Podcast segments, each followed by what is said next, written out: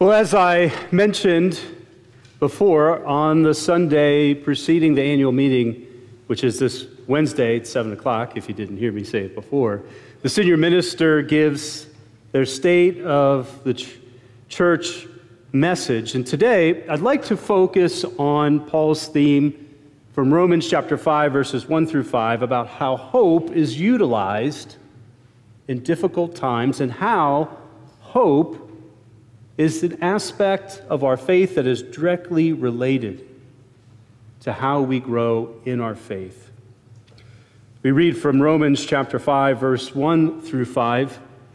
Therefore, since we are justified by faith, we have peace with God through our Lord Jesus Christ, through whom we have obtained access to this grace in which we stand, and we boast in our hope of sharing the glory of God. And not only that, but we also boast in our sufferings, knowing that suffering produces endurance, and endurance produces character, and character produces hope. And hope does not disappoint us, because God's love has been poured out into our hearts through the Holy Spirit that has been given to us. The word of the Lord. Let us pray. O God, open our ears so that we may hear your scripture. Open our minds so that we can understand the very nature of hope, and open up our hearts to receive your love poured out on us, your people. We ask all this in Jesus' name. Amen. Well, several years ago, when I started my Doctor of Theology degree, my classmates and I were gathered into our first learning setting at LaSalle University in Philadelphia, and the program director, Father Frank, introduced us to one another, and there were folks from all over the country. There was a scholar from Notre Dame, people from Philadelphia. But one of my cohort members, we found out, wasn't from the United States, which was unusual. Our program was not an international program per se, but there was one individual from our group, Paul, a Catholic priest who was originally from France but was a part of an order ministering to refugees in Beirut. We were all wondering, what was this French priest who gives medical aid to refugees doing in a scholar research program? Over the years, we grew to love and know Paul. And Paul was just absolutely hilarious in everything he did and everything he said, that you couldn't take him seriously. To him, the dry and uninteresting LaSallian theology was hilarious because, according to Paul, our professor, when he started to describe the LaSallian French school of theology, Paul told us that our professor couldn't even speak French that well. But everything about Paul was just funny. Even the way he talked. My name is Paul, I am from France. Everything was upward inflection. And it was kind of funny the way he talked. He'd say, Alan, how are you today? And we were like, Paul, that's not even a French accent. Where'd you get that accent from? He said, I don't know. It's just the way I talk. But I think the joke was on us. I think he was playing around with us. But the guy is a polymath. He speaks 5 languages, has a master's and an MD degree. He's a medical doctor, a Catholic priest, works with refugees, has the greatest sense of humor, and now he wants to complete a research degree in theology. So one day I said to Paul, Paul, man, you are incredible. You speak 5 languages, you work with the least of these, you're an MD, we all love you. What are you doing here in this PhD program? And I was shocked with what Paul said, because he told me this. He said, Alan, I work with people who have lost everything due to famine and war and genocide. I may be able to help their bodies, their minds, but I'm here to learn how to give them hope for their souls. I'm here to grow in how I can talk with my church to these people about why hope is so important. I learned that Paul wanted to grow spiritually and theologically of how he could understand and expand people's hope. Paul expressed the very true nature of our faith, that how in times of great duress, hope in God, belief that God will do something with our misfortune, with our calamity, with our disappointment and tragedy, and be able to turn it into something transformed and new. St. Paul, not my Paul, communicated to a collection of Christians in Rome who needed to be reminded of their capacity of hope and how it needed to be expanded. See, in Rome, before the occasion of Paul's letter, Christians and Jews were in conflict with how they should live and be faithful to God in light of the life, death, and resurrection of Jesus. But in 49 CD, an edict by Roman Emperor Claudius expelled Jews from Rome because of infighting. And in 54 CE, Nero allowed Jews to return, and as they returned, there was a clash between Gentile Christians and Jewish Christians, and Nero, in his madness, persecuted Christians and Jews alike. To the Christians in Rome, Rome was a place of hostility to those early believers. And Paul was writing in uncertain times, and he sought to address what seemed to be a very deep sense of a lack of hope about what these Christians in Rome were going to see in their futures. When we look at our world, which seems like inflation is increasing, political instability, major economic shifts, changing affiliation to Christianity, it can be very easy to become discouraged as Christians.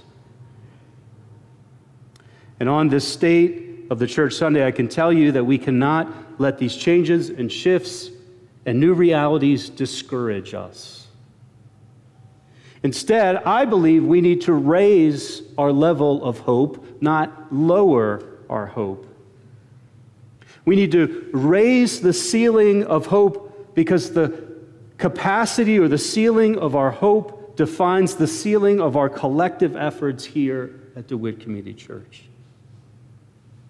Hebrews 11, verse 1 tells us that our faith is the substance of things hoped for. So here, Paul connects the very essence of what it means to be people of faith, means that we are naturally people of hope. The totality of our hope defines the totality of our faith. One of the 20th century's greatest theologians, Jürgen Moltmann, once wrote, "Those who hope in Christ can no longer put up with reality as it is, but they must begin to contradict it." According to Moltmann, to be people of faith is to have a hope that our reality can change. But it's important to distinguish between the difference between optimism and hope. Moltmann said optimism has to do with positive outcomes that were in the past. If we see past events going well, we think, oh, I can be optimistic about the future. But according to Moltmann, Christian hope concerns itself with, quote, fruitful possibilities in a future that instead come from God's hand, which is the gift of something new. That no matter what the past has said for God's people, no matter what we have endured, hope concerns itself with what God will do in fruitful expression, no matter what the past or present says. This means that in order for us to expand in our capacity of hope, like any great cookie recipe, there has to be ingredients, right? And in order to have a sense of high hope, there are two ingredients in order for us to have hope. Two crucial ingredients. First is expectation. That we have the expectation that God and our people and we as followers of Christ, we have the expectation that something new is going to happen in our life. To expect that God will work through us and God will work in ways seen and unseen to change our current reality. So the first ingredient of hope is expectation. The second ingredient of hope is desire. To have the desire that, according to Moltmann, is to say that the current reality can be changed. And so us, as followers of Christ, these two ingredients, expectation and desire, are needed for us. That even when the worst in life happens, we do not lose hope because we can increase our desire and our expectations.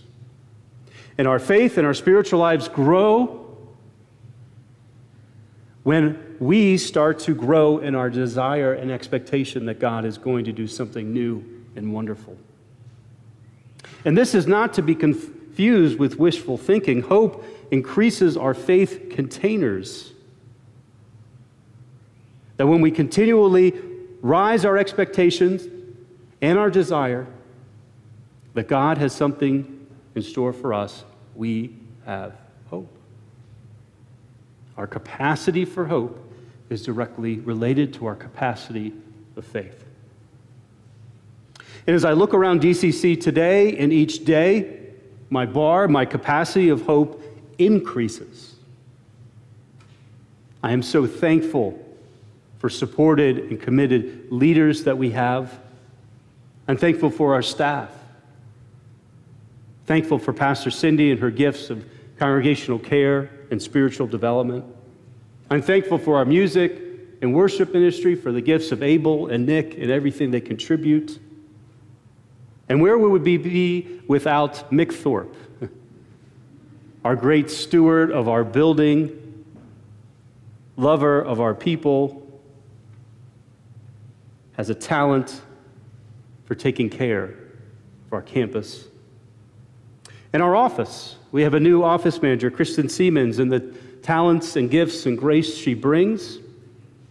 And Ryan, our communication and multimedia coordinator, on our live streams and our print.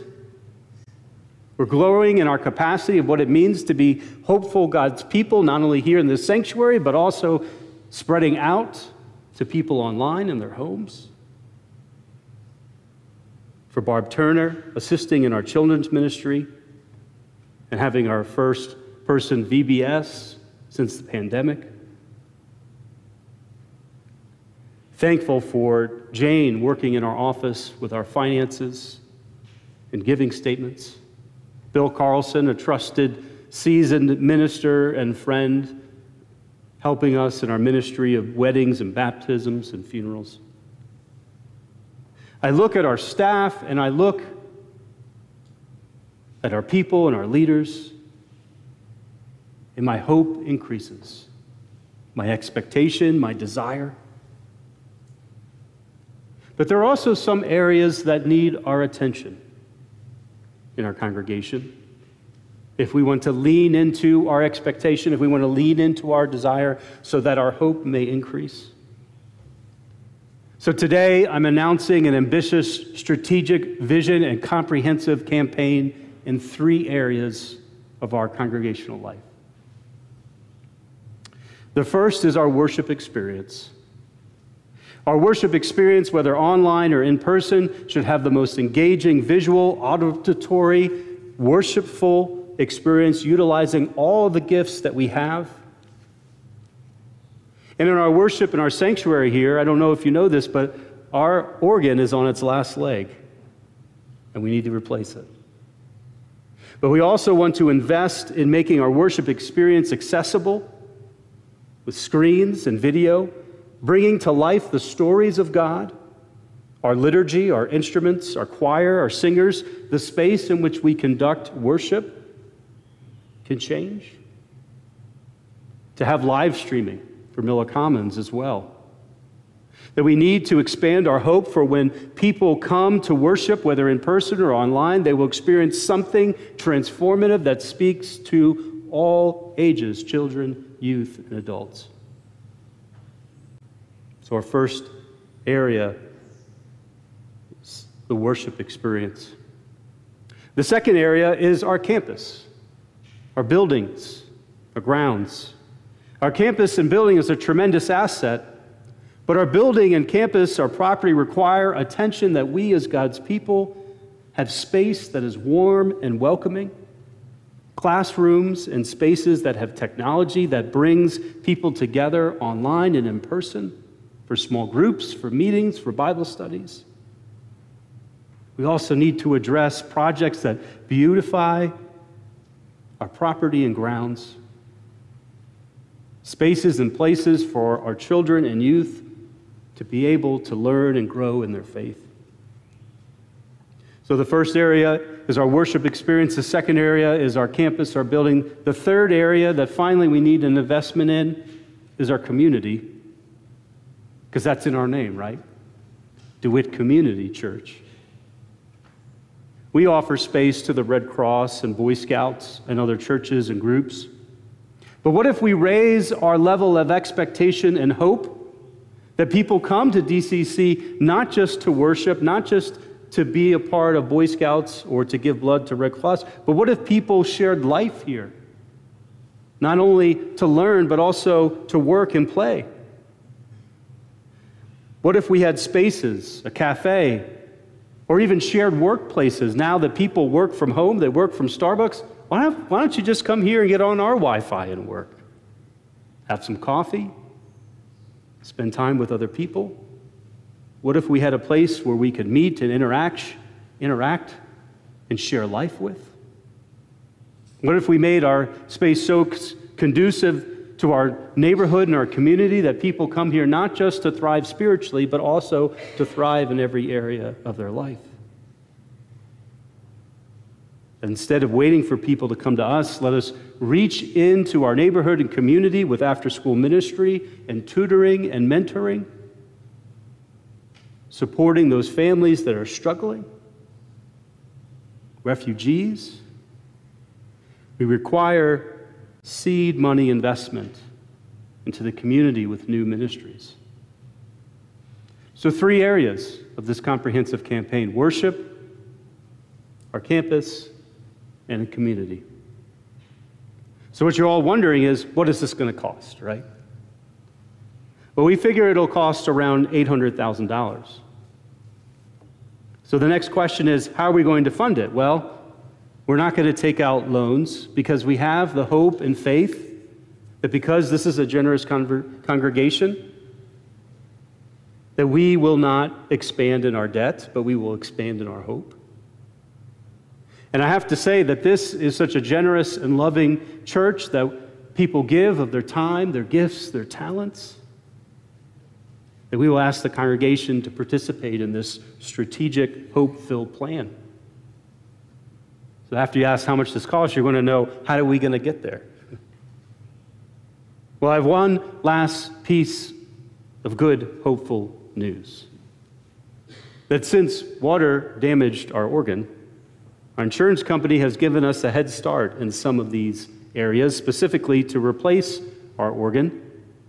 That is a part of this comprehensive campaign that, together with smaller gifts, we have $400,000 to address these areas of worship, to address these areas of our campus and our community. And you're going to start to see some changes, start to see some work replacing the organ. And if we are successful in our hope and our desire and in our expectation, if we raise more money than is planned, then we will put the church on a healthier financial footing by retiring our debt, securing our future with a stronger endowment. So over the next months, you're going to be hearing more about this and have an opportunity to join in this faith journey here at our church with this comprehensive campaign. You're going to learn more about how to respond in hope and faith of what God is going to do here in coming years. But if you look at it this way, this comprehensive campaign, it represents DeWitt Community Church legacy. Our worship, our campus, building, and our community. Three things that have historically been utilized here at our church for generations. You know, for me, this became very real and put it in perspective because just yesterday, we celebrate and remember the life of a long-term associate pastor here, Hap Wooten, who passed away.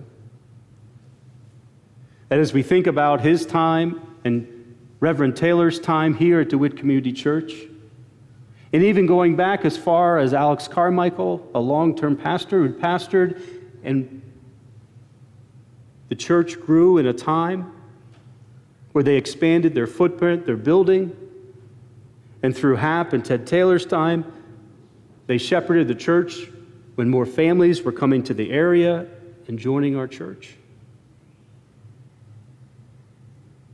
We have a legacy of hope. We have a legacy of faith. So let us boast in our faith. Let us boast in our ability to have those two crucial ingredients of hope. That we raise our expectation that our best days aren't behind us, but they're in front of us. And let us raise our desire that God is going to do something new, something transformative with us individually and as a congregation. St. Paul tells us that when we join together in faith, that we know that in our afflictions produce endurance, endurance produces character, and that character produces hope. I am more hopeful now than ever of what it means for us to be DeWitt Community Church, that after a pandemic, that we start a new legacy of faith to transform not only our community, but in doing that work, we are transformed ourselves into how God instills hope in your life and in mine. Let us pray. God, we confess it is so easy to lose hope. It is so easy to slip into despair. That God, whatever we're facing today, whatever family challenges, relational challenges, conflict, employment, change of life, illness, sadness, grief, loss. God, our hope is directly related to our faith, and our faith is related to our hope. So God, we ask today, this week, that you raise our expectation, you raise our desire, because those are two critical ingredients to have hope right now in our lives. God, we also ask that you raise our expectations and our desire for our church, because we know that when we raise our capacity in those two key ingredients, we can have hope for our people, our congregation, to be your faithful followers at work in this world as Jesus taught. So God, equip us this week. May we not be a people stumbling in the darkness, the people who seek the light of Christ as we journey with you, as we journey together. We ask all this in Jesus' name. Amen.